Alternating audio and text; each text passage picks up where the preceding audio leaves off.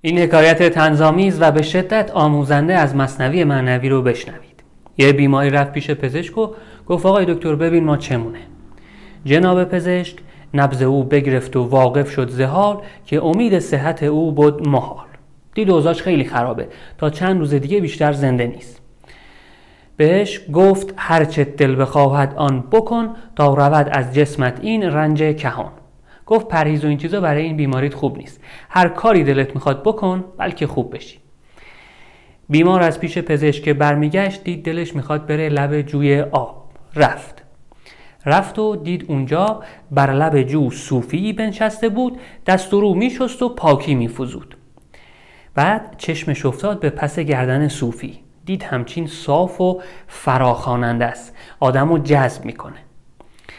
یه لحظه دلش به شدت خواست یه پس گردنی بزنه به این صوفیه. با خودش هم گفت اگه این کارو نکنم پزشک گفت بیماریم بدتر میشه. رفت و تارق زد پس گردن صوفی.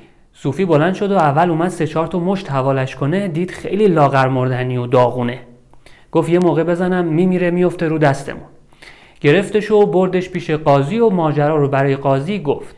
قاضی گفت آخه گیرم من بخوام قصاص کنم. باید همونطور که اون تو رو زد بزنمش. ولی آخه این بدبخت لاغر مردنی اصلا جایی داره که آدم بزنه؟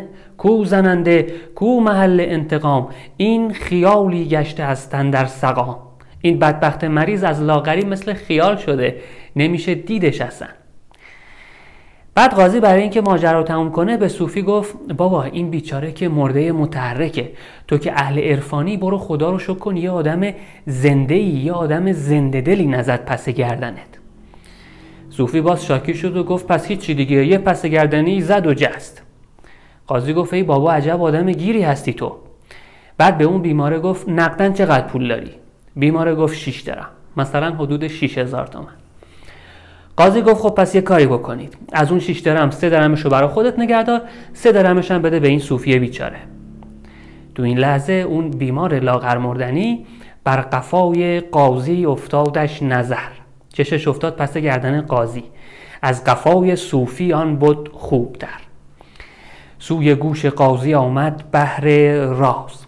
رفت سمت قاضی به بهونه اینکه یه چیزی در گوشش بگه و سیلی آورد قاضی را فراز. یه پس گردنی محکم هم زد به قاضی. شیش درمش رو اونجا و گفت این نصفش مال تو نصفش هم مال اون صوفی. قاضی عصبانی شد اومد فوش بده. صوفی بهش گفت هی هی چیه؟ چرا عصبانی میشی؟ حکمیه که خودت دادی و لابد عدل و رعایت کردی. و اینجا حرف ساده اما عمیق این حکایت و مولوی از زبون صوفی به قاضی میگه. آنچه نپسندی به خود ای شیخ دین چون پسندی بر برادر ای امین. یه مسئله ساده است اما یکم هوشم می‌خواد. که آدم اون لحظه که داره به کسی بدی می‌کنه یادش بیفته که ممکنه این بدی رو کس دیگه ای به خودش هم بکنه.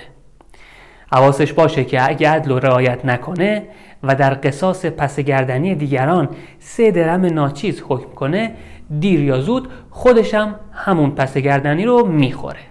من علی کیانی فلاورجانی هستم و هر شنبه یکی از حکایت های ادبی رو توی این کانال شکوفایی با ادبیات تعریف و منتشر می‌کنم.